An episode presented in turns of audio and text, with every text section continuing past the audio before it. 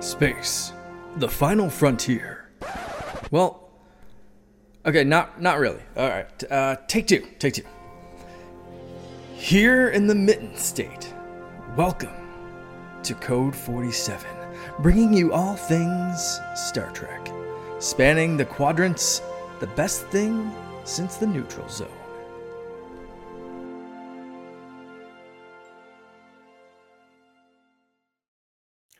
Back again in the final frontier. Oh, look, I got a new buzz phrase uh, for the Code 47 podcast on the Secret Friends Unite podcasting network. This is episode 117.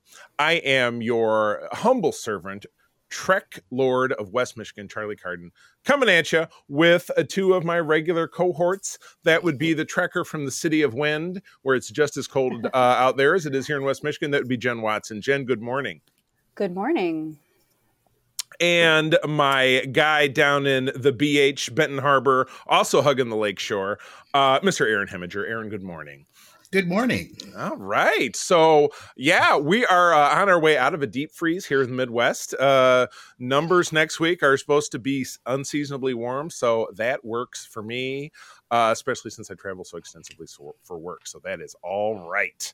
Um, we'll be back up in the double digits. It'll be great. Ooh, man, I know it's it, positive it, numbers. it practically feels like summertime. It's amazing. Um, but uh, we we've done way more weather chat than we usually do on this show. That's usually what what Oxford and I do on the main show because we're both old and old people like to talk about the weather.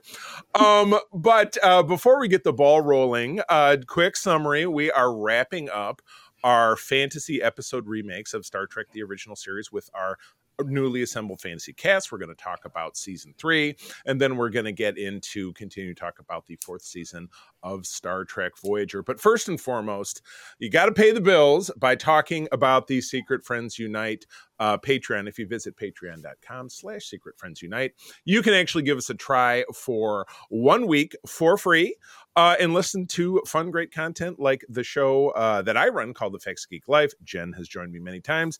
Aaron, we got to get you on board. We take a classic series, a season of that show, and then three or four episodes, and we break it down in a in a fun and satirical way, um, a, as well as you know offerings uh, there by my partners Todd Oxtra and Mark Carabin. Uh, we always like to give love to our top tier Patreons on the Friends with Benefits level: uh, Corey and HD, John Sidorf, the awesome Phoenix Sisters cosplay that have a great event coming up next weekend, their virtual con. So please tune in. Uh, Brendan Myers, the Asian Sith mistress over on the Star Wars uh, side, and longtime friend of the show, Matthew Keel. Top tier Patreon, Patreons, our BFFs are Sean, Stella, and Henry Nyhus, the Nyhus family of the Twin Cities, and friend of the show and friend of yours and mine, Missy Merchant. So we are very grateful to all of you. Again, please visit patreon.com slash secret friends unite. Try us out for a week. And if you like what you hear, feel free to stick around. All right. Well, uh, I scoured the uh, the interwebs, the, the digging deep, looking for news, and I didn't find anything. Jen, you are our, our news hound since you're actually involved in you know Star Trek journalism. Is there any story that I'm missing out on? Um, I don't think so. Yeah, we're all just no. kind of, yeah. There was uh there was the Trek Talks three talk right. uh, that was held on YouTube. There was a lot of really cool information there. Cool. Uh, you can check that out on YouTube uh, just interviews with a lot of cast members, but nothing really new as far as like release dates or anything. We still don't know when Prodigy season two is coming out. Right. But um, yeah, I know. It'll dis- be out. yeah, this uh, one piece of news that Discovery the first episode of season five is going to get a rollout at South by Southwest, um, but that doesn't give cool. us an yeah, it does not give us an actual air date for you know the rest of us humans. So oh well, yeah, April. April. know it's April. Yeah, we know it's April. April will be here before you know it, and the weather could potentially be warmer. Uh, but oh my God, we slipped back into talking about weather. Let's get the hell out of that. Uh, and we'll move into the first segment of our show where we will be talking about, as I said, the third season of Star Trek the original series uh, with our new fun fan cast. And I have one document, I've just kind of been pairing it backwards because I did all my first season picks and then two and then three. So I, I, have at least deleted up that far, but I did leave my my casting picks be- below it because I knew eventually I would forget because you know old. Um, but uh, yeah, let's get it rolling. So season three, uh, just to paint the picture, this was the "Hey, we can kill it if we try" season uh, by NBC. They were like, "We really want to get rid of this thing. We've tried to cancel it twice." Uh, hasn't worked out. Let's stick it Friday nights at 10 p.m., where nor- no normal people, which is funny because Star Trek fans would stay home on Friday night at 10 p.m. to watch Star Trek. I know I would have in 1968. um, and th- that was finally the death knell. And and and they cut the budget dramatically, uh, which I will actually address in one of my episodes. Um, that that is, you know, and the, the writing shows. Staff, yeah, it, shows. shows. I think the, the writing staff changed. I know Gene Roddenberry had taken a big step back. There's a whole odyssey on on on on quirks about season three, and and certainly feel free you guys to to jump in. Uh, and then also to our listeners, hit us up over on Threads or certainly on the Secret Friends Unite Discord uh, with your thoughts about season three and and what went wrong, and and of course the op- the the obvious answer. Oh, how could they have fixed it? Well, they could have just stayed on the air. Um, and the famous story, and and Jen, you can elaborate uh, on this, or or certainly Aaron as well. But it's my understanding in in the the aftermath of the cancellation, which happened spring, early summer uh, of 1969, mere weeks before the moon landing or the faked moon landing, if you're one of those people. But we're, we're, we're not going to address that. The real moon landing, as far as I'm concerned, uh, was that a retabulation or a changing in a way that Nielsen ratings were looked at actually proved that this was the biggest hit that NBC had ever had.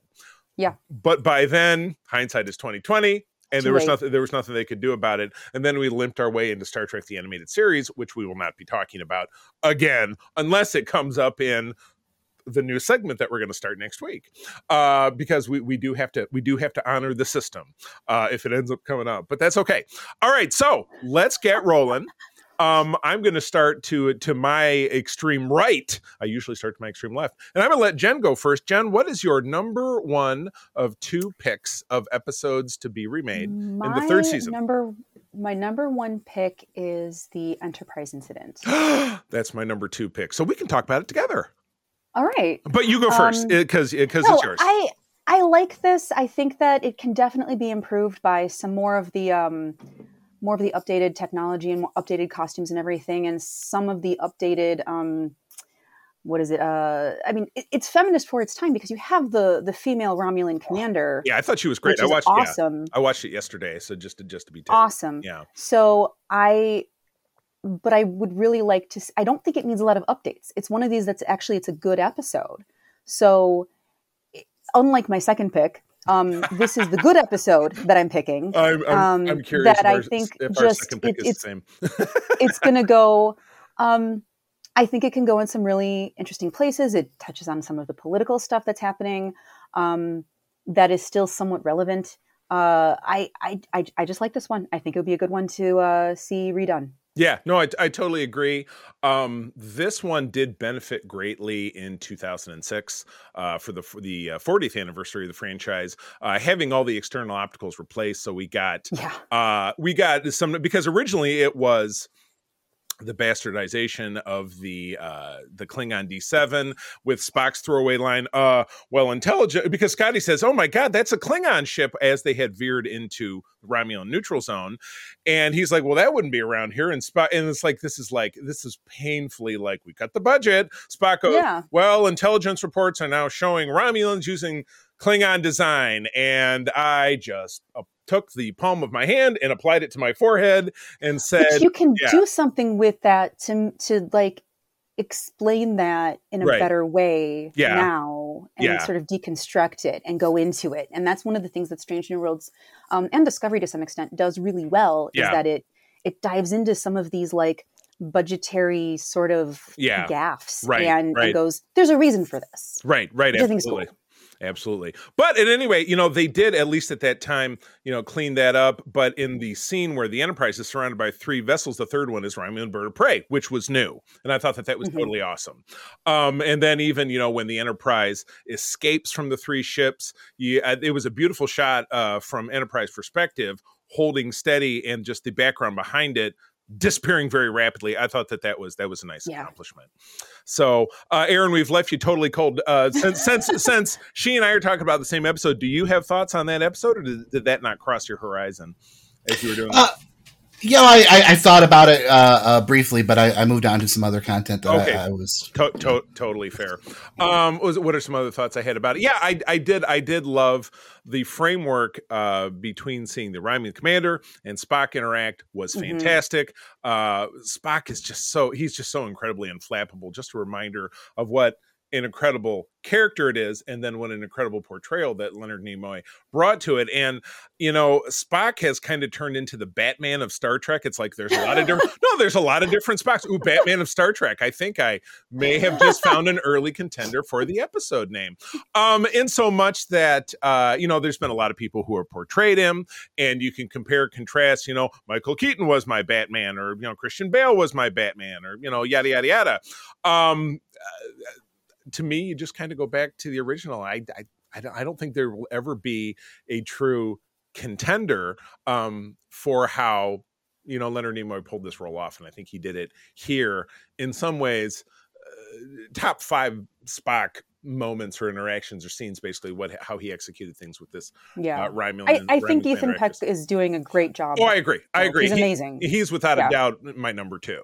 Uh, yeah. I totally I totally agree. Um so and then don't forget all the uh people who played young Spock in Star Trek 3 nobody ever gives them any regard. I'm just kidding. Nobody really cares about that well, Aaron, uh, you know, let's move on just because, like I said, we we kind of we kind of put you in the back seat of this cab, and I apologize. oh, it's okay. Uh, so why don't you why don't you take your time and give us uh, our number one your number one pick while I put my tentative episode title into our flow. Go for it. What is your number one? Okay, well, I had to I had to think about this uh, for a long time, and uh, there was a lot of episodes I could pick. I, I finally decided, you know what? Let's just have some fun, and I picked this episode purely for superficial reasons. So my number one pick for this uh, to see a remake would be uh, the Tholian Web. Ooh! Oh, it's my number two. Oh, nice. Oh, no, yes! no, that's not my number two. That was, that oh, was almost my other number one. Oh, oh okay. I thought, okay, I thought we were going to have number one. Another because my number two was the bad episode. Okay, don't. My number two was my bad episode, so that was my other number one. So you, so you went good bad. I appreciate that. This will be fun. All right, Aaron, please. Yeah, uh, no, uh, Tholian Web. I would, I would love to see it by, you know, what I mean by by uh, superficial reasons. You know, with all the technology and the CG that we have at our disposal, I would just love to see an update because the Tholians are such an interesting and unique crystal-based species, mm-hmm, mm-hmm. Um, and the technology that they use, like the web itself. I mean, we've seen a little bit about uh, hinted at that in some older episodes, and Enterprise definitely took yeah, a run at it. Definitely, uh, yeah. Brought them back, and they did a fantastic job. But I just wonder how much further can we push that now? Now that it's 2024 and uh, really do some cool stuff with it visually and and put the uh, put our cast picks and the Strange New Worlds uh, uh, uh cast really through their paces in a very difficult situation.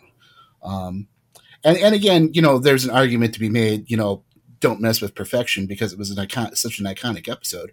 But I just think it would be really fun to kind of re-explore it and just see what we can do today. Yeah, most definitely. So, all right. Well, I I, I kind of glommed onto Jen's. Uh, so I'm going to save my second pick for the last, but we'll let Jen move forward with her second pick. If it's the same okay. one, then I'm just going to shut up for good after I'm done talking. But you go ahead.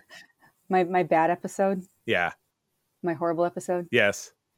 Turnabout intruder. oh, I didn't even have the Grambas to go for that one. So yeah, so, take it on when we discussed this in our good bad episode, which I don't remember which number it was, but yeah. there was a lot of stuff that I brought up about how this would be so different if it was made today. Oh, and yeah. I think that it's um I think that you can take something really bad that did not go well and take elements of it and apply it to today. And I think that retcon so the thing with this episode is you're not really retconning anything with it because in the episode itself, they point out that um, Janice Lester is not a good candidate for a captain. It has nothing to do with her gender. Right. It's because she's not mentally well. And I would yeah. love to see a modern take on addressing the fact that she needs help. Mm-hmm. Because let me tell you, Paul Wesley's Kirk would be so much more empathetic? Empathetic and understanding. And it's nothing against william shatner. It's the writing of the time that put these words in his mouth that were so just anti-empathetic and just like oh it's too bad she's a woman blah blah blah. Right. I would really like to see a new modern take on how this episode addresses mental health and gender disparity and pointing mm-hmm. out that there are women captains at this time I just I really want to see it remade and sort of just sort of uh, redeemed, I oh. guess, because it's so awful. I oh I absolutely love that. You are you know if you're right if you could because what a you know what a what a what a fly stuck in amber this episode and was. it's the last episode and it's the last one yeah it, it it it has no feeling of the end of a series because it was uh, oh and you guys are done and i i mean you'd, you'd have to dig in and again i have a it's like oh we have this yeah. extra episode left over after yeah. the moon landing and people are interested in space let's just throw this yeah, on the right. wall and see what happens and it was just it was right, bad. It right. was bad. It was it was yeah, it was definitely bad. And it was, you know, and not to um not to say, oh, this would have made all the difference in the world, but it really in the 70s, um, I owe a lot of my, you know, livelihood to to the women's lib movement because my parents got divorced in the late 70s. My mom was a was a stay-at-home mom that had but with college degrees, so she was able to go out and snag a lower paying job as a sales assistant that she worked up into uh, in the 1980s a great sales job that really I actually paid for the house I live in because I live in the house I grew up in. So um, I owe a lot to Women's Lib, but this episode didn't make me feel that in the 23rd century we didn't just say ah well screw it you know uh, yeah. yeah. So it was um yeah it was but I, I am 100% simpatico with you about that. I think that they could do a lot of really amazing things by yeah. turning this around. So yeah good pick. Good pick. I wish that my second pick was was anything noble like that. But Aaron you you get to go next, and I'm, I'm gonna noble. I'm just upset. no, I know. No, I, I, think it could. I think it could be something very noble. It, it transformed could. in it the could. way that you described it. Absolutely. So, yeah. all right, Aaron, please. Okay, so for uh, my second pick, um, this one. Um, kind kind of a, a controversial episode, and I, am not sure if it's something that we could necessarily approach easily today. But that's kind of why I want to see how we would handle it today. Uh, my, my pick would be "Whom Gods Destroy." Mm. Okay. And uh, uh, you know, continuing on our uh, Batman of Star Trek theme, it of course, guest starred Yvonne Craig oh. um, as the Orion slave, or not Orion slave girl, but Orion, uh, uh, I guess, mental health patient in this particular instance. right. But um, you know, it it, it it it the whole episode takes place in an insane asylum, which in the world of Star Trek itself is an interesting concept because this is a society that's supposed to evolve to the point where you know they found cures to mental illness and right. physical illness and every sort of you know thing that's kind of held us back in a lot of ways. Um, yeah.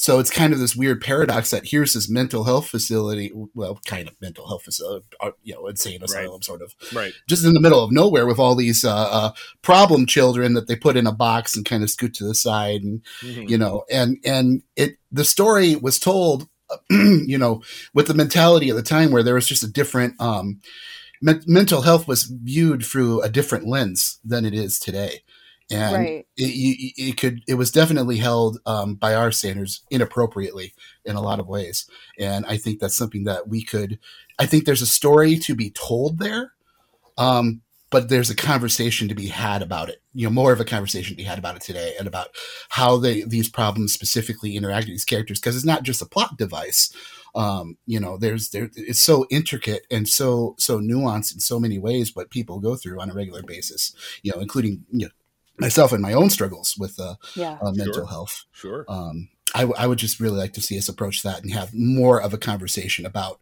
the realities of that situation. Excellent. Very good. Well, you guys are making me feel uh, pretty dumb because my last pick is nothing that has any great social commentary, but it was just an episode that I've always really loved for kind of no good reason. Actually, my number one pick was Spectre of the Gun um, because I found this to be one of the most egregious examples of, well, we don't have any money left, so let's go over to the Bonanza set. We'll take this wall and this this uh, walkway and these five costumes and maybe this hitching post and we'll make an episode that again much like back in the enterprise incident where spock says well you know the romulans are using the klingon stuff now that it's like uh you know there's a line in this that says well uh, you know, Kirk says, "Well, it's it's very patchwork, and there's this wall here, and blah blah blah." And Spock, or I believe it was Spock, maybe one of the other characters said, "Well, potentially this is all they really needed to build the setting." And it's like they, it's like the aliens. I think it was the Melkons, uh, were you know they the Enterprise is flying through. They say, "You guys are in our space. Uh, this is you know an egregious disaster. We're going to have to enact penance." And then they dump uh most of our cast less uhura oh that means uhura must have been running the ship uh, Yeah. or Sulu, or it, it- one one was captain, one was first officer. So there you go. Uh, while our characters were gone, um, because it was everybody but uh, down there on the planet. And then then they had to act out the gunfight at the OK Corral. Now uh, I'm a very big fan of westerns. I was all through uh, you know uh, grade school, um, so maybe that's why this one kind of speaks to me. Uh, and I visited old Tucson uh, because we had some family friends who lived in Tucson, Arizona when I was a kid. So I've been there a couple of different times. Um, so this one really resonated with me, but why not go back? And again, I wouldn't say it's a fun episode since it involves, you know, a, a life or death situation, but it's a very Star Trek kind of episode. Aliens, life or death situation. Our people have to figure out a way out of it that they don't get killed. And ultimately, it comes down to Batman solving this deal because it, at- at the end of it, you know, they go all the way through this and they, you know, Chekhov ends up dying in a gunfight prior to the, the conclusion of the episode, if you're not familiar with the episode. And Spock then figures out it's really because he thought everything was real and in his brain he had a doubt, so the bullet could kill him. So Spock mind melds with everybody, which is great that between Enterprise and here, mind melding is like giving somebody a high five. Where back in Enterprise, it was like it's a very intimate act, and and you know it was even really dealt with uh, in in a way of, of a type of psionic assault back then. Where a hundred years later, you know it, it, it's dealt with, and I think that was actually dealt with in Enterprise, wasn't it? With the in that four season three parter with uh, was it to, uh, to, to not to Paul to to Pring. To, who was the in the the Amok Time episode that was the one who presided over Spock's wedding was a younger version of T'Pel. T'Pel, thank you.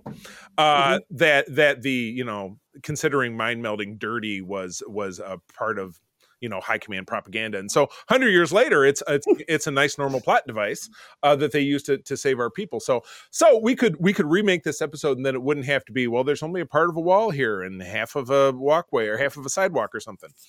Or it could, because that's the conceit of the aliens. Mm. But it, Plot. could, but it could still be a better half the wall. That's all I'm saying. It could. it could. But I also like this idea because Strange New Worlds has done something already with um, the Elysian Kingdom Yeah, yeah. with that whole like, let's use the random Renaissance fair costumes that we have laying around. Right. And they've turned it around to make like, these are not just random Renaissance fair costumes laying around, they are gorgeous. Right. Like, I've, I've seen La'an's dress in person at Mission Chicago when they brought that in. Right. Right. Um, and it was like, I don't know who this character is, but this is amazing, Mhm. and I, Mhm. you know, it's it's a dream dress. But anyway, I'm getting off the topic. No, no, no, no, no. You, you know what? I, I could, I could absolutely uh, see it either way. But again, uh, the, the episode at, at its core, it's a great Star Trek premise, fits the bill, um, and then it's a great Star Trek solution employing the Batman of Star Trek, Mister Spock. Now we, now we've said that like three or four times, so it's Well, definitely he's got the pointy ears. It's the, Oh, you know, they're, they're just not they're they're on the side, not on the Yeah, top. But yeah, it's still- okay. Big big eared Batman. That was that's a catchphrase over on a, uh, the Weekly Planet podcast, which is a podcast out of Australia that I'm a big fan of. I'm big eared Batman. Uh, big eared Spock man, which is that Spock. If you're familiar with Mad Magazine, he was frequently drawn that way, like Alfred E. Neuman, who is the uh, Jen. I, I, if I'm going over your head, let me know. Mad Magazine is more of a thing of my youth. I don't know. No, not so much. I'm familiar. Okay, very good. Thank. God. Yeah. Thank God. There's sometimes even doing these when I have younger guys on it, younger folks on here that I'm talking, and I'm like, uh, oh. But anyway, um, yeah, I think I think that would be pretty cool. So, um, okay, so that is the end of TOS. Uh, and again, I know in in one of these prior segments we said. Do you think this is really going to happen? Is there any chance? You know, we know for a fact that Strange New Worlds uh, season three is in production uh, and reminded of which because we've had you know three soon to be four cancellations off the star trek cruise which april and i are going on uh, in a month uh, because the show's in production frakes canceled uh, christina canceled celia canceled which is such a bummer i was really I, she's one of the ones that i haven't met and she just it was interesting when I met Anson Mount at Mission Chicago, Jen, as you were saying. Um, He, it was so interesting because I don't know if it was the case, but he presented as someone who had not done this before and he looked terrified but he was still very gracious. But my point in bringing it up is immediately to his left well excuse me his right my left uh, was celia. And she was doing the same thing and again she was total unknown. The show hadn't come on yet. I had certainly but she was so she was eh, she had she had the total stage presence talking being Well, she's got a Broadway career, so she's done like stage doors and, and meeting fans before. So Right. like, she would have that Yeah. sort of poise, also. right So well I, I mean i wouldn't say that was universal because Yeah. then you get somebody like william shatner who just just doesn't but he just doesn't care um he but yeah care. but there's um yeah so i was looking forward to that but anyway so strange new world anyway to get back to my point strange new worlds Yes. now in production we don't necessarily know how long that show is going to run the the new barometer uh for seasons in the old days it was seven now we know discovery is ending with five could that mean that strange new worlds has five seasons in it who knows um but then yeah. I think it'll go as long as the fans want it to go. I think Discovery was an experiment. hmm Um, I think it was a successful experiment personally, but that's not a universal opinion, and I True. recognize that. that's true So, you know, the polarization that Discovery brought on means that, you know, five is kind of where it needs to be. And I also yeah, think this great. Discovery, you know, that timeline with Discovery and some of the characters are going to continue with the Starfleet Academy that's show. true that's true yeah they did they did so, yeah that that i consider to be the greatest accomplishment discovery in Yeah. my opinion is that they did forge ahead because prequels eh, you know i'll echo my partner todd prequels can be very frustrating and a lot in a lot of cases they're they're just not the greatest for me Discovery, the first two seasons were burdened by the right timeline You're and try- the yeah. and changing things and now they don't have to really worry about that but, Yeah. but at any rate i agree with you strange new worlds is far less controversial in the way that you're discussing it as far as fan response Yeah. everybody Unless loves you're talking about the musical episode, but I loved it. You didn't, and We- that's kind of the end of that. Like don't every, need other to- than that, yes, it's been yeah, sort exactly. of universally great. Right, exactly. So you're right. It could go the distance. It could go seven. It could go I- longer. um, I think so. and after that ends, uh, you know, I think we all feel here uh, that there's a good chance that what we're talking about could come to fruition. We could take the characters who've already been cast. Uh, I'm sure none of our fan castings will mean anything at all, but Probably. you know, they they, they could plug in some other actors and and move forward with making. You know, by then, you know, the franchise will be over 60 years old, and uh, you know, and I think it could be an instant success because again, you're transitioning into characters that people are familiar with because of Strange New Worlds and some new faces and telling some stories that potentially could be a mix of what we've discussed and then a mix of new episodes. And again in the 10 season block you could do well we're going to pick our you know it could be the same thing. Let's pick two from the old show and then the other eight are other things that happened within that same time period because the enterprise was getting into shit every week. Something Yeah. was happening. So they you know so yeah there's no doubt that or they find ways of turning it around like they already did with um the last episode of the first season of strange new worlds where they basically remade um uh, it was? Bel- Belster, yeah yeah they basically remade it Yeah. so yeah. It's a twist. It's a twist on it Right. that i mean it even used like the same lighting and it was cool. It was totally. Cool all right. Gotcha. Aaron aaron we've been dominating. Any final thoughts before we move on? Sorry aaron. Oh no, you're perfect. I I enjoy listening to you, so it's all good. well that's a plus. So yeah we like no, listening to you too though. Thank, thank you. any any any final thoughts before we depart from this and then uh, move on Uh, just I, I agree with you. I'm excited to see where they uh, uh, go with uh, Discovery in the in the future timeline, and I'm so sick to death of prequels, and yeah I'm just excited to see things moving forward. I'm Yeah. tired of looking back. right bring, right bring us bring us legacy yes Mhm. yeah bring us late Star Trek yeah, Legacy. that is yeah that is something that they just can't get off their hands about which just blows my mind because they've, they've given such a nice tee up to where that could go so anyway Hmm, as those kind of as something about that develops you know you'll hear about it here. So Yeah. um I feel like I talked about this in, in the episodes leading up, but we are starting a new segment one that's going to run between now and when we get Discovery in April, and it's called the Random Episode or the the the Random Sode. Uh, several weeks ago, the the four of us, uh, you, your Code Forty Seven team, uh, took a page from the Dungeons and Dragons world with the rolling a die to determine a random episode. I'm not going to tell you which one we chose, uh, but it was easy. We took of the 12 series, which includes short treks and includes the animated series. Uh, each, uh, you know, choose a series from that. And then choose a season from the amount of seasons it had, and then chose an episode from there, uh, completely at random with a little roller that we came up with.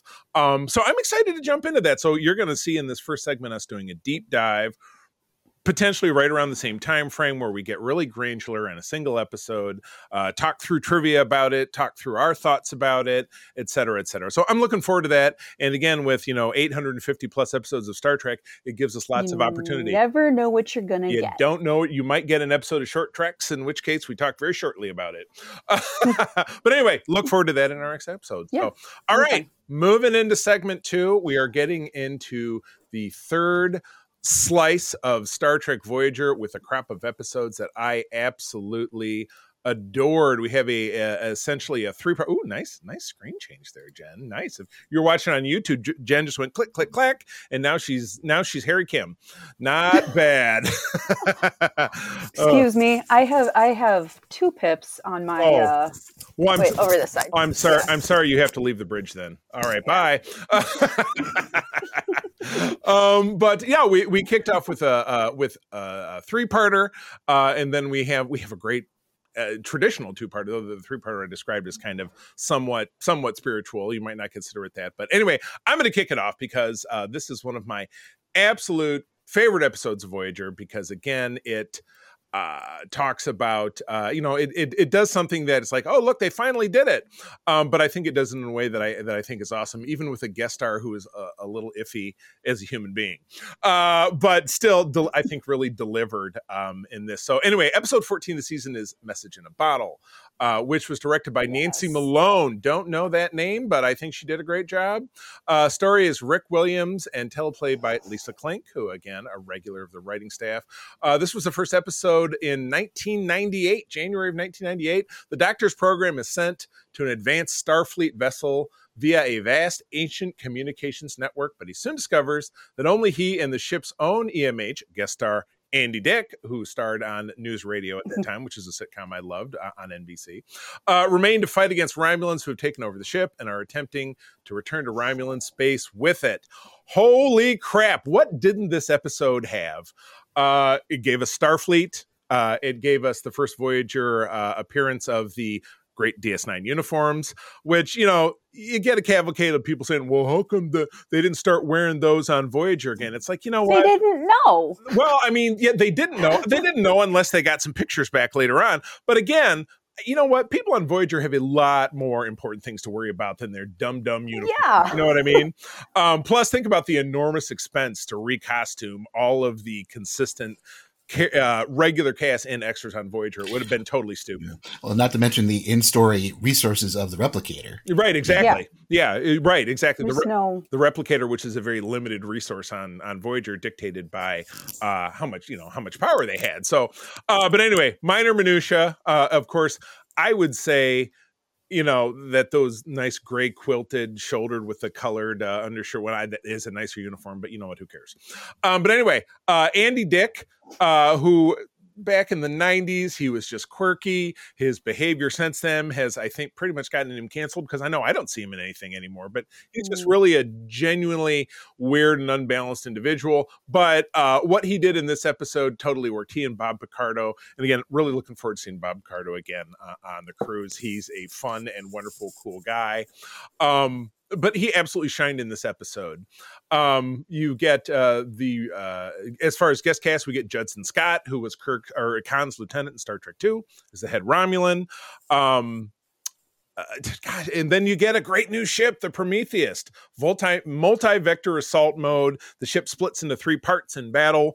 Uh, the ship is never really seen in action per se again, though. I think we do see it in passing in. I think maybe even the last episode of Voyager. I don't think we ever see it uh, in DS9, if I'm not mistaken. But uh, this one's one of my absolute favorites, without a doubt, um, because it, it has uh, a lot of fun comedic moments in the interchanges between uh, Andy Dick and Bob Picardo, and then uh, it codas out with a the button on the episode with Janeway. You know, sixty thousand light years feels a lot closer today when the Doctor returns and says, "Starfleet will never stop until they find a way to get you home." And I just just kind of choked you up a little bit. So, um, totally awesome episode. My God, I, I think probably an early lead uh, for my favorite, uh, and also gives us an introduction uh, to a villain which domino- dominates this pack of episodes, and then uh, we do continue to see uh, intermittently throughout the rest of the series. So, uh, Aaron, your take.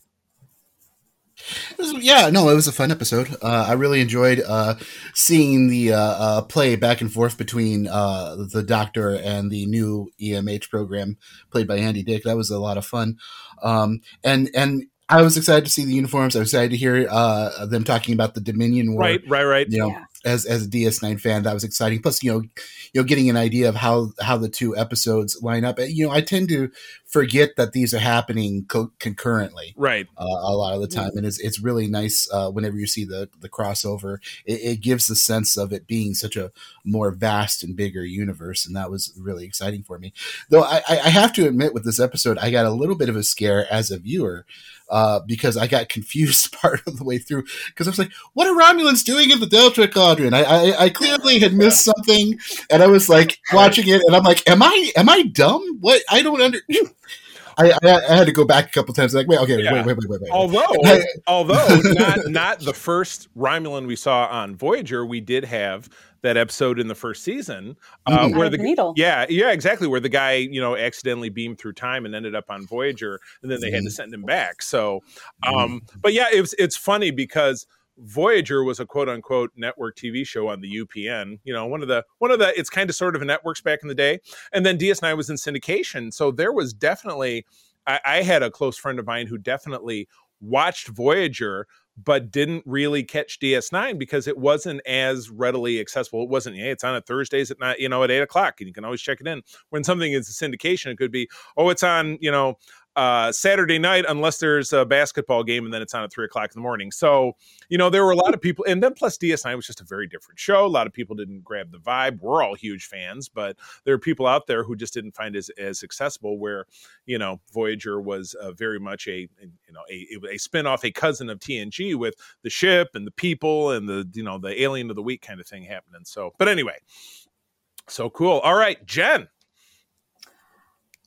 I like this episode. Um, I mean, uh, the comedy is good. I also really like that this sort of starts Voyager's experimentation with serialization. Mm-hmm, mm-hmm. Um, prior to this, you did have a lot of episode of the week, alien of the week, whatever of the week. And with this, when you have the doctor going and, and going back to the Alpha Quadrant and bringing and, and letting Starfleet know that Voyager is in fact out there, then in the subsequent episodes, you have the letters from home coming in and you have people wondering about that and it's stuff that goes all the way through spoilers but like to the pathfinder episodes later on in voyager right right right. um, which is great because all of that uh, really should have been instrumental in bringing them home uh, again spoilers but like it was it was bringing hope to voyager and bringing them another tether to the alpha quadrant which i think that they needed in order for it to be more, like you said, Aaron, um,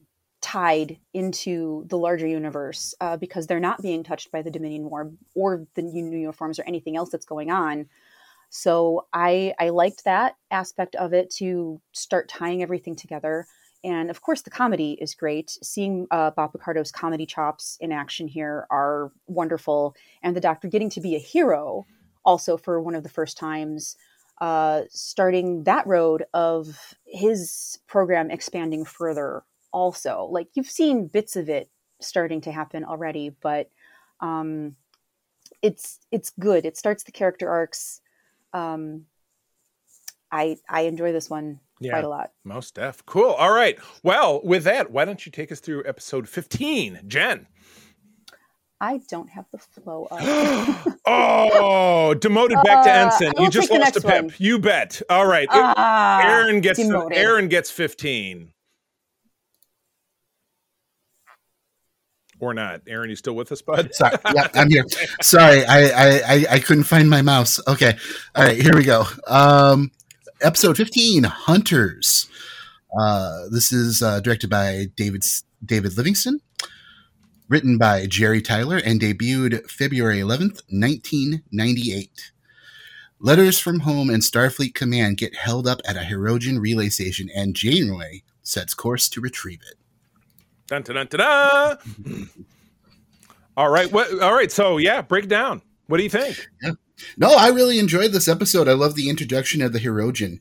Uh, I'm a, I'm a really big Hirogen fan. I love, I, you know, I'm, I'm, I'm a, I'm a Predator fan. You know, I love the Predator movies and the franchise. And, Oh, and but these of course. guys are very, Dun, dun, dun, dun. Get to the chopper. Yeah. Get, Oh, to the yeah, shuttle- yeah. get to the shuttlecraft. Dun, dun, dun, dun. yeah, there's there's just something about um, you know the honor bound hunter code that I, I, I really get into and I really enjoy these aliens. I, I also you know I watch these episodes with my wife and every once in a while she has some interesting uh, uh, uh, commentary on the episodes we're watching and she saw Hirogen and she says I don't understand why they're not called Panarins and I'm like "P- Panarins where did you get that from? She's like because their head looks like baked bread from Panera. oh, oh! Uh, you know what? It, that's it, that's close, but not close enough to get an episode name. So I want you to give my compliments to your wife.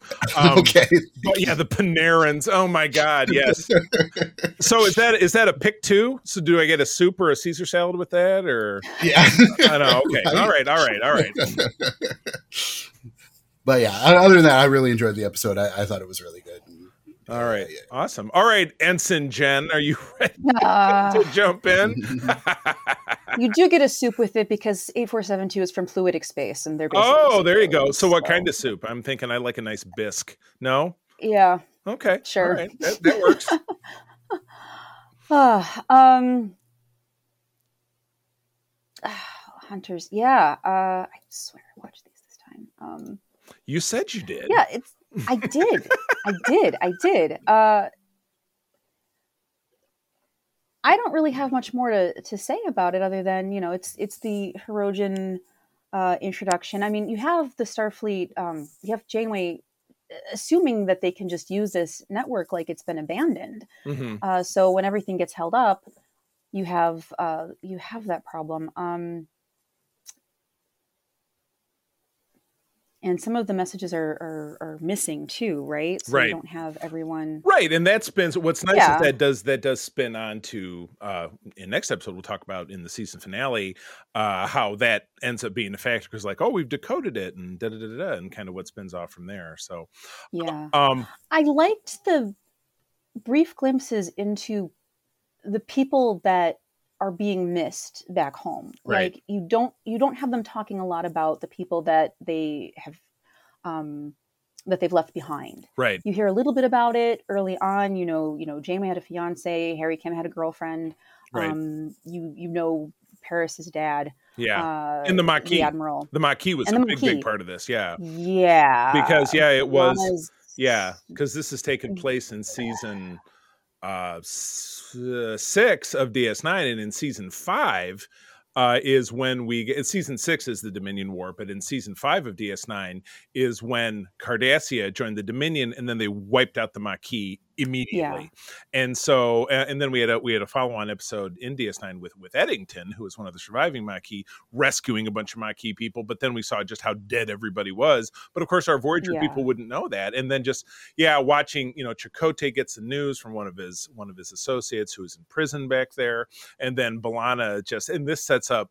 Uh, her episode next season, where she's uh, the uh, what it was it extreme measures or something, the one where she's extreme risk. yeah, where she's doing all the holodeck episode, or Love hol- that uh, yeah, episode. holodeck, yeah, where she's trying to uh, make herself feel something because she's so numb inside because of the yeah news. it's it's these this run of episodes really is the stuff that sets up actual character arcs for voyager Right. and actual uh, growth and Right. I, I have a theory as to why this starts in season four um, and i think it's because it's the introduction of seven Right. and Yeah. seven of nine as a character needs to have growth in order to work as a Mhm. concept you can't bring a borg drone on and not have her grow or change at all right, so by her anchoring the point of change and saying that characters have to change and grow, everyone else follows in that Right. and has it's a catalyst. character arcs. Yeah, Yeah. I mean, Tom and B'Elanna have already gotten together by this point. right, Um, they're starting to. Their their relationship is developing,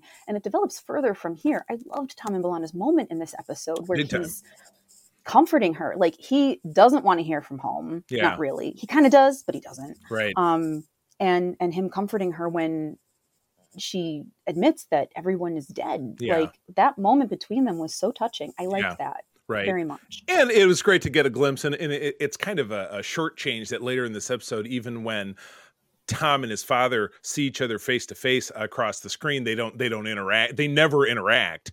But in this, we hear Tom saying, you know, I I have such a life on Voyager that nothing back in back back home matters to me um and it's amazing to to to get that character insight into him because he's such a he's our first starfleet character that's really you know not a great guy when we meet him but has this great voyage so to speak where he stumbles along the way but uh but everyone yeah, does. yeah.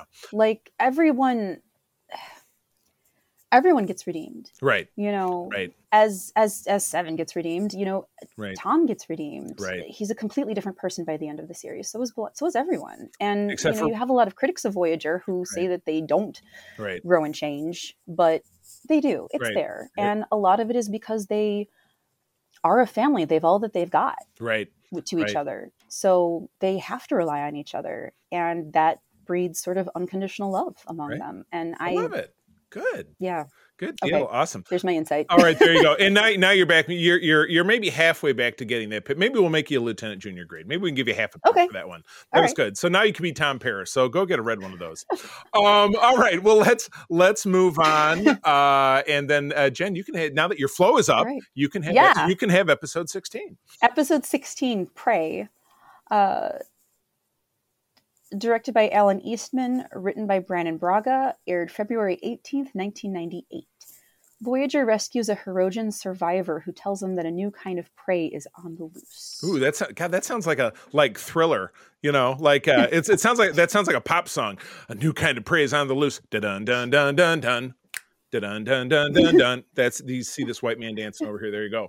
Um, Yeah. yeah, guest guest starring the incomparable Tony Todd, uh, who I, I've told the story before, but in twenty. Nah, maybe I think 2019, he stopped by our booth at Grand Rapids Comic Con when I was away doing something else, reeking of weed smoke, hit on my wife, sat in the captain's chair, took some pictures, and then was gone. So I never got to see him. So that's that is my that's my secondhand smoke Tony Todd experience. But anyway, uh, yeah. So Jen, what do you think? What do you think about the episode?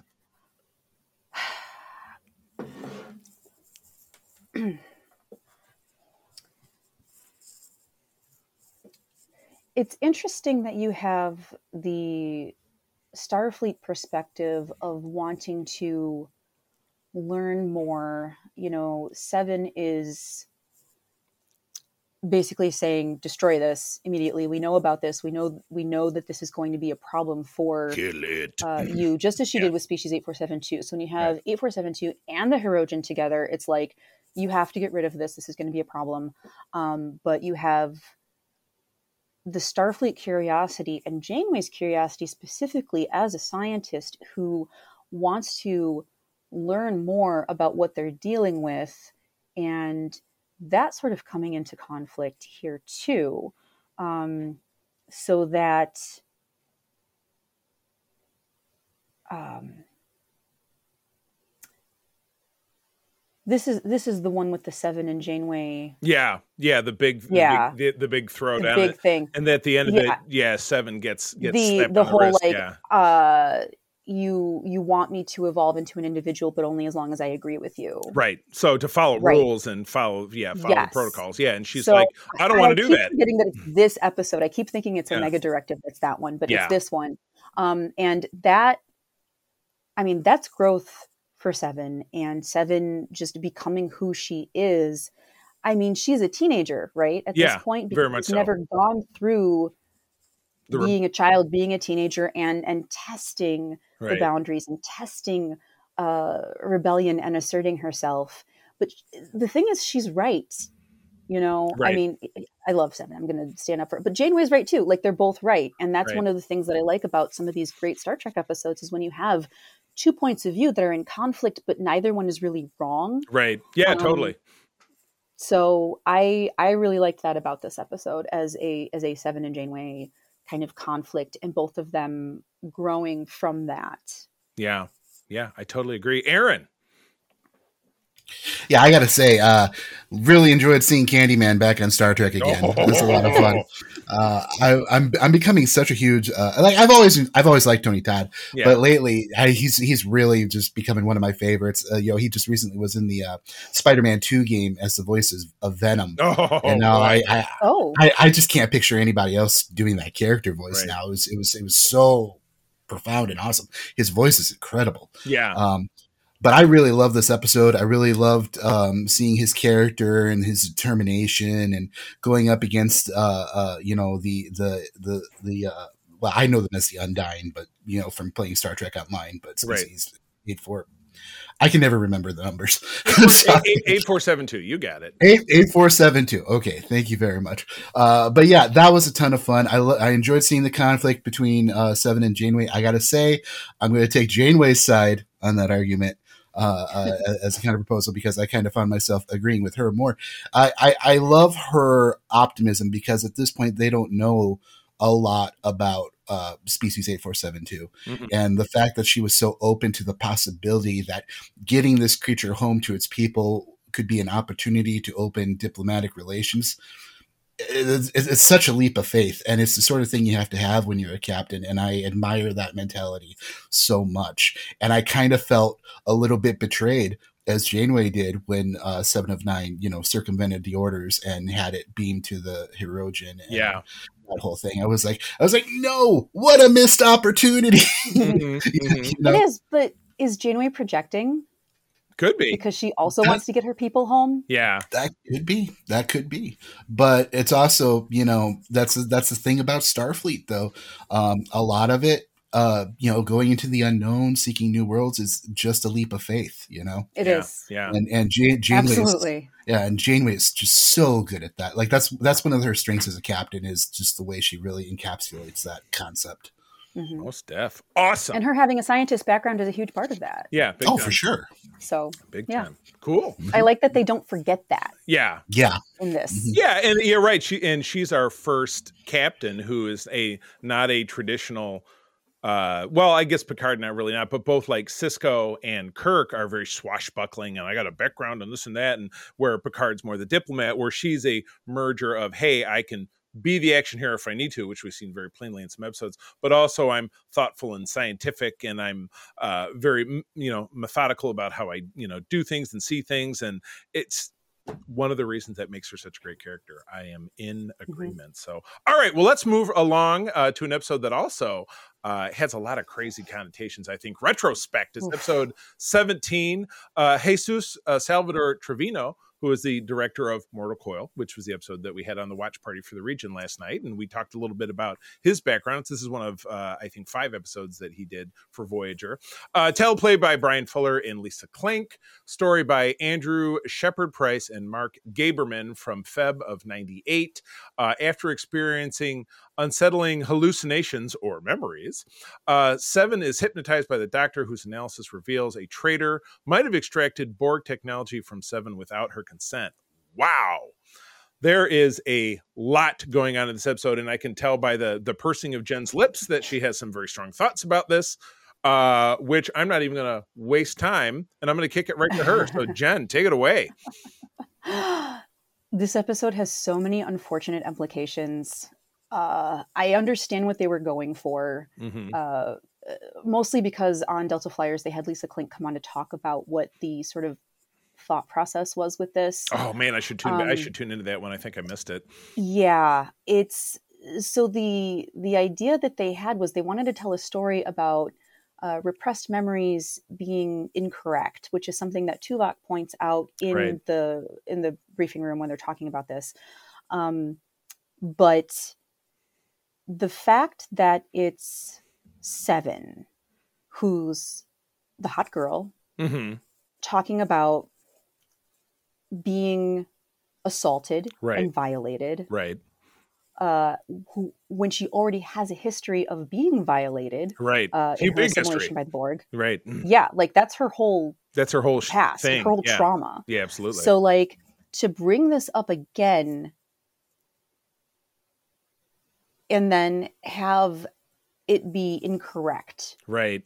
Yeah, I watched it with that that kind of eye too, and particularly with this character uh, and his whole society being based on well if you know we're traitors and if, if there's ever even a, the merest implication of impropriety our my career would be done for good so he right. he can't even you know handle going through any kind of legal he can't even be uh, yeah he can't even be accused and so he he flips out which is ultimately he you know he dies in the end because he overloads the ship engine or I, I can't remember exactly what it is but he's trying he, to escape. he commits suicide over it yeah exactly I mean, you call a spade a spade yeah. and the the biggest issue that i have with this is janeway's total flip mm-hmm. right to hear some of these words coming out of Janeway and and to to come out of Kate Mulgrew specifically. I mean, I know she's only saying the words that she's you know she's the actress. She's yeah, saying what is in the script. Right, right. But the flip of no, this is wrong. You're incorrect. We have to go with this guy. I know he's kind of a jerk, but we have to uh, uphold. It, it just it boggles my mind the implications that this has of we don't pay attention to victims. Mm-hmm. We don't listen to victims because if if if the victim accuses someone of of assaulting them, then their life is going to be ruined, and we're going to put all of the onus on the victim to prove. I mean, it's just all of this. The unfortunate implications of this episode really bug me. No, I, I want you. to just I hear you. strike this episode from the record and the thing is, the crazy thing is, if it had been something, if these repressed memories had happened to Tom Paris or Harry Kim, mm-hmm. or even even even B'Elanna to some extent, but mm-hmm. like if it had happened to a, a guy, mm-hmm. um, not that I'm saying, not that I'm saying that this can't happen to a guy, but the implications would have been less um damning. Yeah. Yeah. For the episode. Yeah. It was obviously the allegory would still be there mm-hmm. because this does happen to men. I don't want to say that it doesn't, but overwhelmingly it's going to uh, just it's so problematic. It's it's very true. And you know, and some would uh, a counterpoint argument that an episode like this because it's so problematic does really make you look at this kind of thing from a lot of different angles without a doubt um, but this uh, outside of that tells a great kind of Star Trek story that makes you grimace um, because you really don't know what the right answer is, you know, because were her memories correct? We never really find out. Could have been, should have been, whatever it is. You know, you know that she was. The implication is that they're not. Yeah, yeah, exactly correct. But but ultimately, I don't know that they ever. I mean, correct me if I'm wrong. If, if, they ever come to a really solidified conclusion that maybe there could have been some other wrinkle or whatever it is, but the guy is so adamant about like, well, if, even if I'm accused, my life is over, and then he kills himself off, and and it ends, and we move on. It's and the uh, doctor's also adamant about it by yeah. saying that it's you know, oh, well, this is absolutely correct. And it's like, it's not right. necessarily like and then he says the well i was so colored by believing you that i uh, that even i wasn't willing to be objective i think was what, what yeah. there's so much so everyone's just out of character. Yeah it's it's it's it doesn't work it's a diff- it's, it's, a difficult just, one. It, it's a difficult one. So yeah I, yeah. I, think the point counterpoint is well it it really does make you think but then again maybe what it makes you think about is not something that is very comfortable or or I, I, I, I don't know. You're right. I just, I, we could pontificate. I just think forever. in the wake of, in the wake of movements like Me Too, right. and more women stepping up and speaking about their experiences, we have to believe women and men when they talk about their experiences, um, and not put the onus on the victim, right? And just have it be fair. And I'm not saying that people don't just make stuff up sometimes. Sometimes they do. Mm-hmm. We never know. Right. And I mean, maybe that was the point of the episode to say that we don't actually know. Right. I don't think that was the point of it. That's my reading on it, though. Yeah. So I'm, uh, Aaron, Yes, please. Rambled enough. Take, take, yeah, take it away from us, please. Uh, uh, excellent, excellent points, and and I got to say, I, I completely agree with everything that you're saying, but I do have kind of a different perspective on this. Um, I'm coming at this from a slightly different angle. To me, yeah. this was very topical because you know I'm I'm you know I'm very open about the fact that I'm very much into paranormal mm-hmm. experiences mm-hmm. and research, mm-hmm. and this is a major issue when it comes to like UFOs and the alien abduction phenomenon. Yeah. That is a major discussion to be had because there's a lot of people who say that um, the abduction experience itself is a manufacture of um, hypnotists, therapists going into the session with an agenda, you know. Yeah. And when they when they go under the hip, hypnotism, they're directing the memories and the experiences from to reflect a certain angle or perspective, and that's why a lot of um, witnesses and and uh, and uh, experiencers of this um, who have gone under hypnosis were kind of finding that their testimony anything has less crest- less credibility. Um, uh, you know unless unless we have a tape of the session where we can see specifically what was said.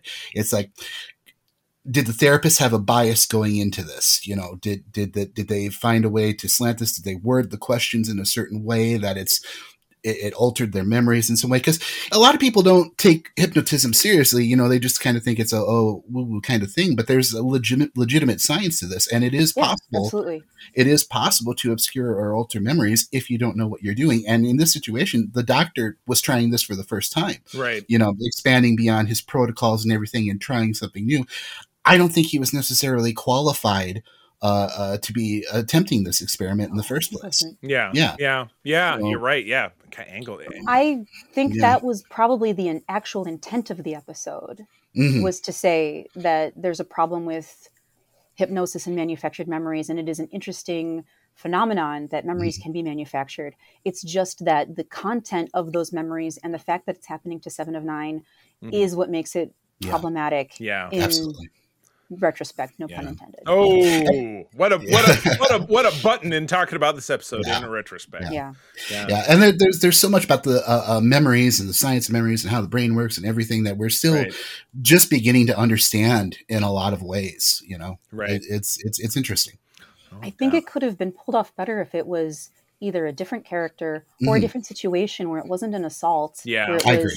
i agree just something else. right. hmm Man, oh man, I love it. I love the conversations. Good stuff. So, well, thankfully, I'm gonna I'm gonna grab this next one because it's a two partner, and, and again, it's one of my favorites. But thank God there is a shift in tone uh, between this and, Yes. and and kind of tilting us backwards into a more of an action focus. But uh, we get a uh, well, it wasn't even a sweeps two parter because it was in March. I'm like, come on, guys, push it out to May, get those ratings. Uh, but episodes 18 and 19 are the Killing Game. Uh, directed Yes. by David Livingston and written by Braga and Menosky. So you got kind of the you got kind of the first string, the A squad doing these episodes.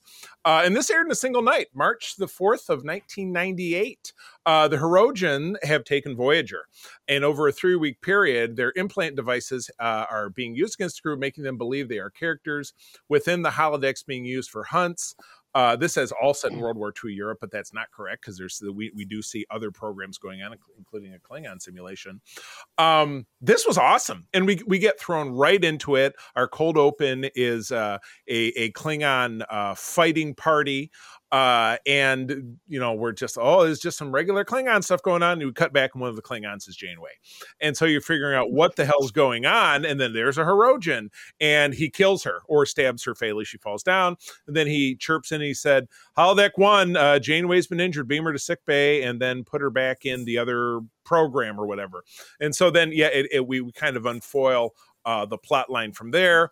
Uh, the only crew member that we run into who's not part of the simulations is Harry Kim because it, poor poor put upon Harry Kim. Oh my God, he is you know getting his getting beaten up, but he's in charge of running the holodecks and making sure that everything's going on while the Hirogen kind of you know punch him in the face here and there for whatever.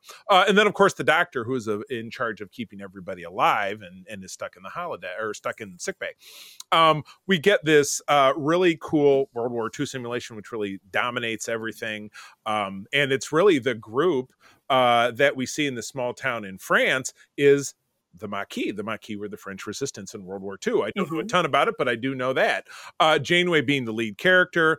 Uh, seven being, I think she's in French. Her name is uh, Chantreuse seven of nine or something. I don't know. There's a French saying of it if you read the notes. She's singing. I'm not sure if that was Jeri Jeri Ryan's singing voice, but I feel like it was. Uh, like I, I read, like I, I, read that somewhere upon time. And you've got you, you, have Chakotay and Tom are both army officers who are looking to connect with uh, with the French resistance in order to take their town because it's pivotal to moving on into Berlin and, and essentially ending the war in Europe. Um, so really super cool. You know, eventually uh, is seven because she gets injured uh, the doctor is able to turn off her implant so she's able to go back into the program and then uh, work from within and she's able to uh, do the same thing and affect Janeway. So then the two of them can start working together, but nobody, everybody else still thinks they're part of the program. But through this, they're able to uh, conquer their way out of the holodeck. You got another uh, great appearance. The first of two appearances is actor J, uh, by actor J. Paul Boehmer is his name. He appears as another Nazi in Enterprise uh, in the season four opener. He's the Nazi who's holding Archer uh, prisoner in the back of uh, that truck as they're as they're driving him away when he ends up in alternate history World War II Europe where the Nazis have conquered uh, half of North America. Um, so I guess uh, that's a tough one as a casting choice. Like, hey, you look like a Nazi, buddy. What do you think about that? Poor guy. He also he also does play uh, Seven's uh, Borg offspring in the episode. I think it's one or one or yeah. drone drone one. or one. I don't know. I get the two confused, but it's in the I think the beginning of season six. Um, this was uh, what what a rip roaring awesome cosplay related it's cosplay within because they all get to you know they all get to do this dress up and and such you know at the and, and at the end of it we get a truce by which Janeway uh, gives an optronic data core to the Hirogen because their ultimate goal was to master holodeck technology or hologram technology so that their hunts can become virtual um, because the, the actual hunt is just kind of fracturing and destroying their society. Um, but that, of course, ends up having disastrous consequences on down the road yeah. when we get another two parter about the Hirogen in season seven. So I absolutely love this episode. This was fun. I love World War II stuff. It was, I don't want to say it's topical at the time, um, but it, this, because this was just before Saving Private Ryan came out, which was in the summer of 1998, as I recall. So I hmm. guess 1998 was a great year for revisiting World War II. I guess because mm. I know there was another movie called The Thin Red Line, which came out that same summer, which I think uh, starred uh, Travol- Travolta was one of the actors, and then I'm not sure who the star was because I haven't seen it since then. But yeah, totally killer episode. Loved it. Great great performances, uh, great, uh, you know, and again, the Hirogen being a, a newer uh, threat, a newer race, we get a little bit more perspective. In fact, that maybe they do have some goals as a species that aren't just totally awful. So they're not so one dimensional. They're trying to find ways to maybe stop the killing and bring their society together. I that that's part of this that I also really like. So, Aaron. Boy, did I really enjoy this episode. I, I, I love the way it just unapologetic unapologetically drops you right in the middle of the action totally. at the start of the episode with no explanation or anything like that. That was so cool. I, I was, I, again, I was watching this one with my wife and she was like, am I missing something? Did something happen in the last episode? And I was like, no, no, you're working with the same information I am. Yep, yep, yep. This is fine. Uh, I had to watch this one with her because she's big into historical costuming and stuff like Ooh. this. And I was like, oh, you're going to love this. So, so, yeah so she she had a lot to say about the costume. She loved that the way the way they did everything and the way everything looked. Um and i at one point there when we cut away and we see Harry Kim uh, and the situation he's in, I, I paused the video and I turned to Jesse because she she's not that familiar with. She's a Star Trek fan, but she hasn't seen a lot of Voyager, so she doesn't know a lot of the tropes and stuff that we, as you know, we know. And I, I, I love, so, that, I love that she's watching this with you because it's kind of increasing yeah. her education. So hey, look, look, right? at, look at something good the show has also accomplished. I'm very happy about that. Yeah, yeah. So, so while I'm watching this, I said, "Look at this guy." And she looks at Harry Kim. I'm like, "Yeah." I'm like, "You see, he's an ensign," and she's like, "Yeah." I'm like, "This guy's about to single handedly save this entire ship." And at the end of the show, no promotion. He's still, he's still gonna be an ensign. And she's like, no. And I'm like, yes, this is Harry Kim.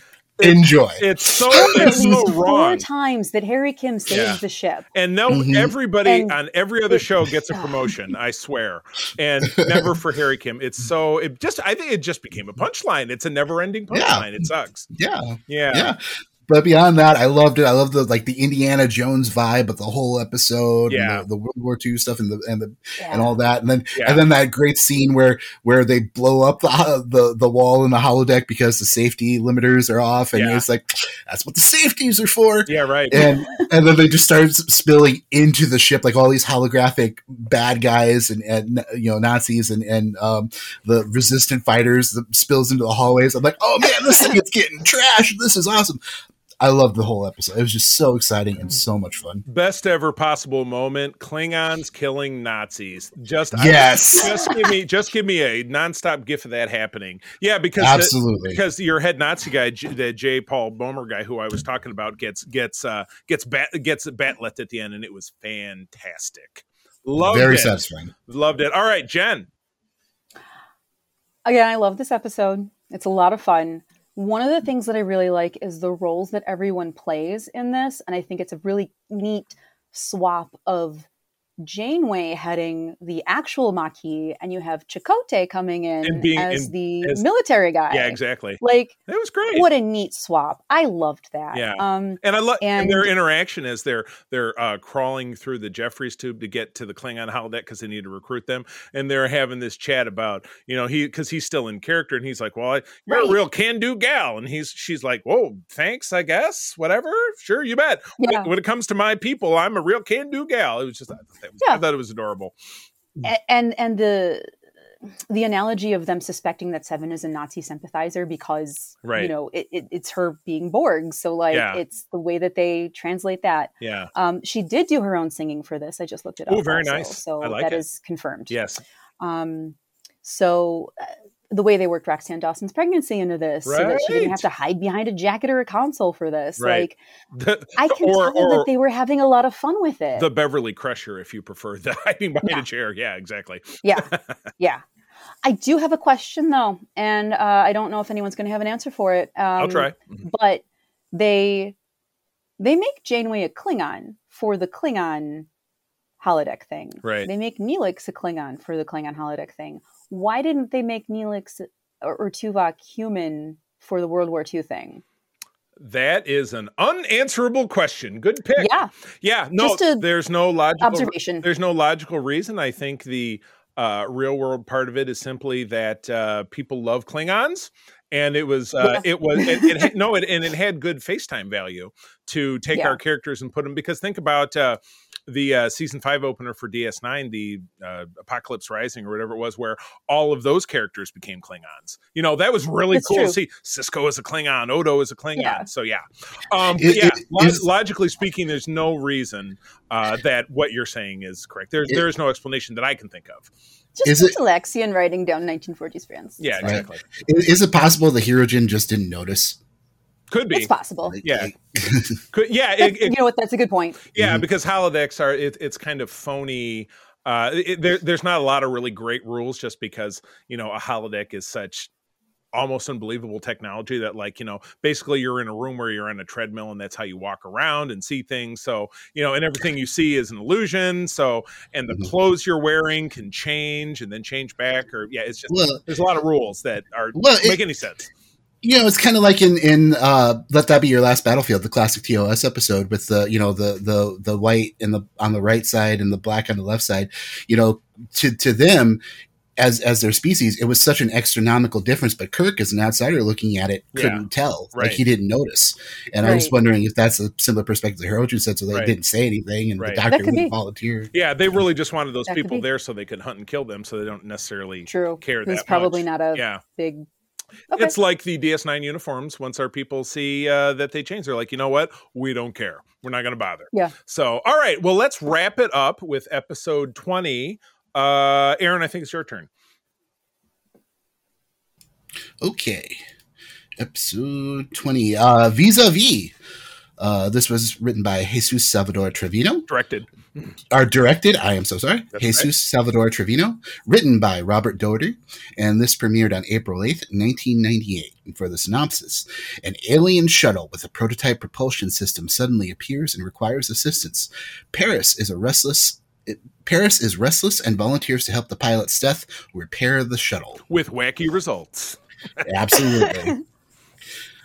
Yeah, I gotta say, I I, I thought this was a, a, a, it was a good episode. I enjoyed it. Um, it was great seeing um, uh, you know Tom again being the feature of of it and getting some insight into him and everything and everything that he went through. And I I, I enjoyed seeing him working on the Mustang and everything. Yeah. I, I, I, am I'm, I'm not a car, I'm not much of a car guy, but I do love those classic cars. It was kind of uh, interesting seeing him have that little conflict with the with the doctor about where him not showing up to sick bay, and he's being like, "Well, this is kind of like being in sick bay," you know, talking about everything. The, the, surgery he's doing on the carburetor or whatever. Yeah, yeah, yeah, and then and then it ended up the carburetor ended up coming into play, you know, for the finale of the thing because he, he you know, it gave him this unique perspective when he was working on this this uh, alien engine um, to to come up with the equivalent of a carburetor uh, uh, to solve an alien problem. And I thought that that was really clever, um, the way that they did that.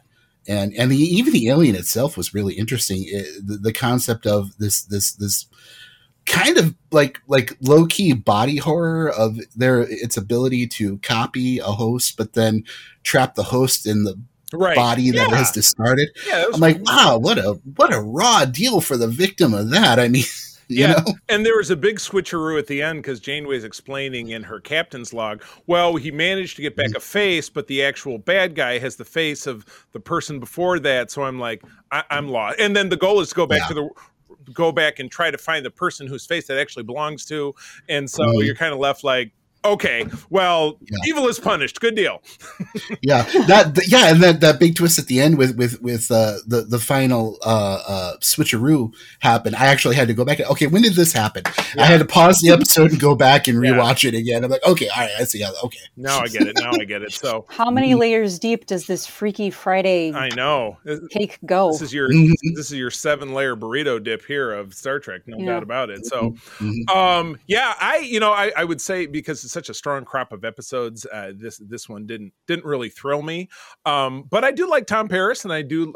I, but some of it is painful. Like, oh, Tom wouldn't do that. He wouldn't drink on duty and be so rude to Seven, and then try to choke out the captain. I mean, it's just in some ways it was interesting to watch him be so out of character. In some ways, it was like, I just I just don't want to see yeah. it because I like him so much. So that that makes me kind of dislike it a little bit. But I will say, much to Aaron's point, uh, it's a great uh, star- it's a great Star Trek episode in its bones because it's got a great alien concept, but ultimately predictable. Like, okay, well, you know, he's gonna get back home again, and this will all get resolved. Yeah. So it just, I, I, didn't feel like this. It was, it was kind of, you know, we talk a lot on on SFU, Axel and I, about stuff having no stakes, and this just felt like a kind of a stakeless episode. This was a, this was a vegetarian episode. There was no steak. Zuh. so, all right, Jen. I I like Tom Paris, and I wish he got better episodes. Yeah, yeah, kind of like you know what a lot he of has some better episodes. There are yeah. some better episodes for yeah. him. Um, but um, this one did actually make my my top ten Tom Paris episodes list. It might have been number ten. Oh, okay. Uh, but I like that we have this insight into him and him working on the car. It's like God, Tom Paris is such a nerd. Yeah. Right. Like perfect 20th his, century nerd, loving nerd stuff. Right. It's like you know, it's like the Shakespeare scholar these days, right? Yeah. Someone who's like, you know, this historical reenactor looking at, you know, 400 years ago and everything that would have been. You have to keep that in mind. Right. Like he's not this cool dude he's a nerd. Yeah. And I love that. And like and I, I say that in the highest complimentary way because still, again, we're also all nerds. Snags a cool chick who's also kind of a nerd right. because she's a Klingon warrior engineer, which is like, well, yeah, it's just they're both kind of I, yeah, I love the nerdy. I, I, I love them together. Yeah. And I this is it's not a bad episode. It's not a great episode.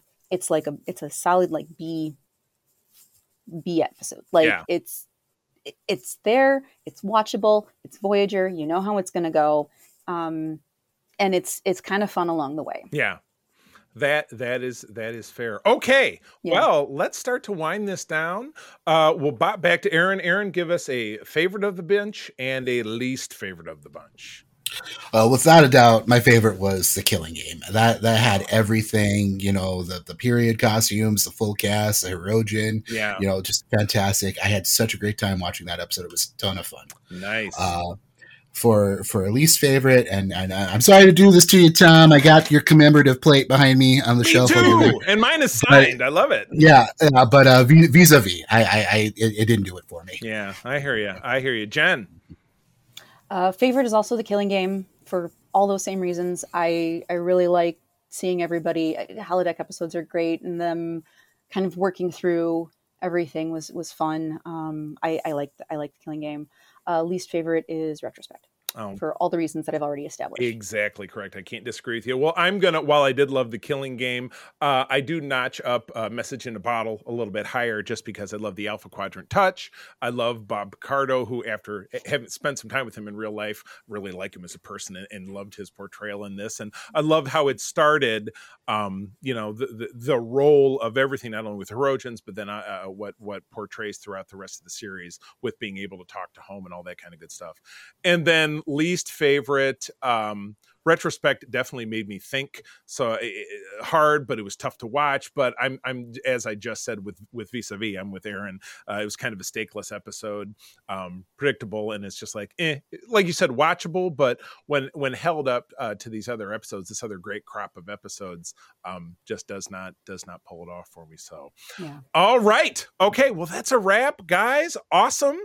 Uh, and I'm excited to jump in in our next episode and start doing the random episode. And again, we won't uh, tease for that. Eventually, if it takes off, maybe if we ever get some good feedback from our listeners, maybe we'll even let one of our Patreons do the role for us. Who knows? Oh, that would be fun. Yeah, that would be totally awesome. But we have our first, I think each one of us picked one, so we have the next four planned out.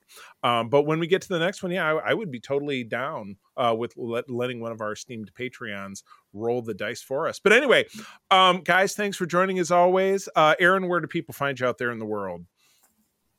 Well, um, you find USS Rhapsody on Facebook and YouTube. Uh, well, we don't have anything on YouTube yet, but we got stuff in the works Soon.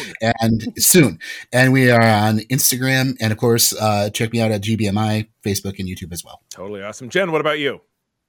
I got a link tree. It's uh, linktree.com slash Jen Watson Art. There you will find links to my Facebook, Instagram, Etsy shop, Screen Rant articles, and a lot of other projects. I've got a t-shirt shop on TeePublic. Um, please buy my stuff. Yes, I know. Same, same thing with uh, with Secret Friends Unite. We also, and it's Yeah. listed in our notes. We do also have a TeePublic shop. Uh, every once in a while, somebody grabs something. But well, cool. Um, I Yeah. uh, can of course be found right here, uh, but I'm uh, over on Threads at uh, C3 Carpenter. Spell it out. Also on Instagram.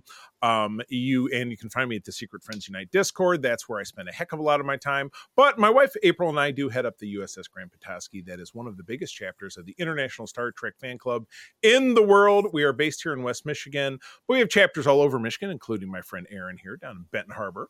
Uh, but I'm also have the privilege of running Region 13 for SFI, which includes Michigan and Eastern Canada. Uh, if you're a trekker within the sound of my voice, please visit uh, sfi.org, USS Grand Petoskey, or our Region 13 website, which you can just Google because it has a WordPress name, and I'm not really good at that kind of stuff. Uh, and reach out to us. We would be very happy uh, to get you connected with trekkers where you live. So, uh, friends, one more time, thank you for joining us. I'm going to tell you that sharing is caring and to keep on trekking. Be the Starfleet you wish to see in the world. Remember, a thousand stars means a million maybes. This podcast is part of the Secret Friends Unite podcasting network. Visit secretfriendsunite.com for more great shows, articles, news, reviews, and more. Secret Friends Unite podcasts are available on Apple, Google, Spotify, and other podcast services around the world. If you'd like to be part of the conversation, you can join us on Facebook or our new Discord server, or follow at Secret Friends U on Twitter. Please subscribe to Secret Friends Unite on YouTube and visit our merch store at teepublic.com. Just search Secret Friends Unite. Thanks for listening.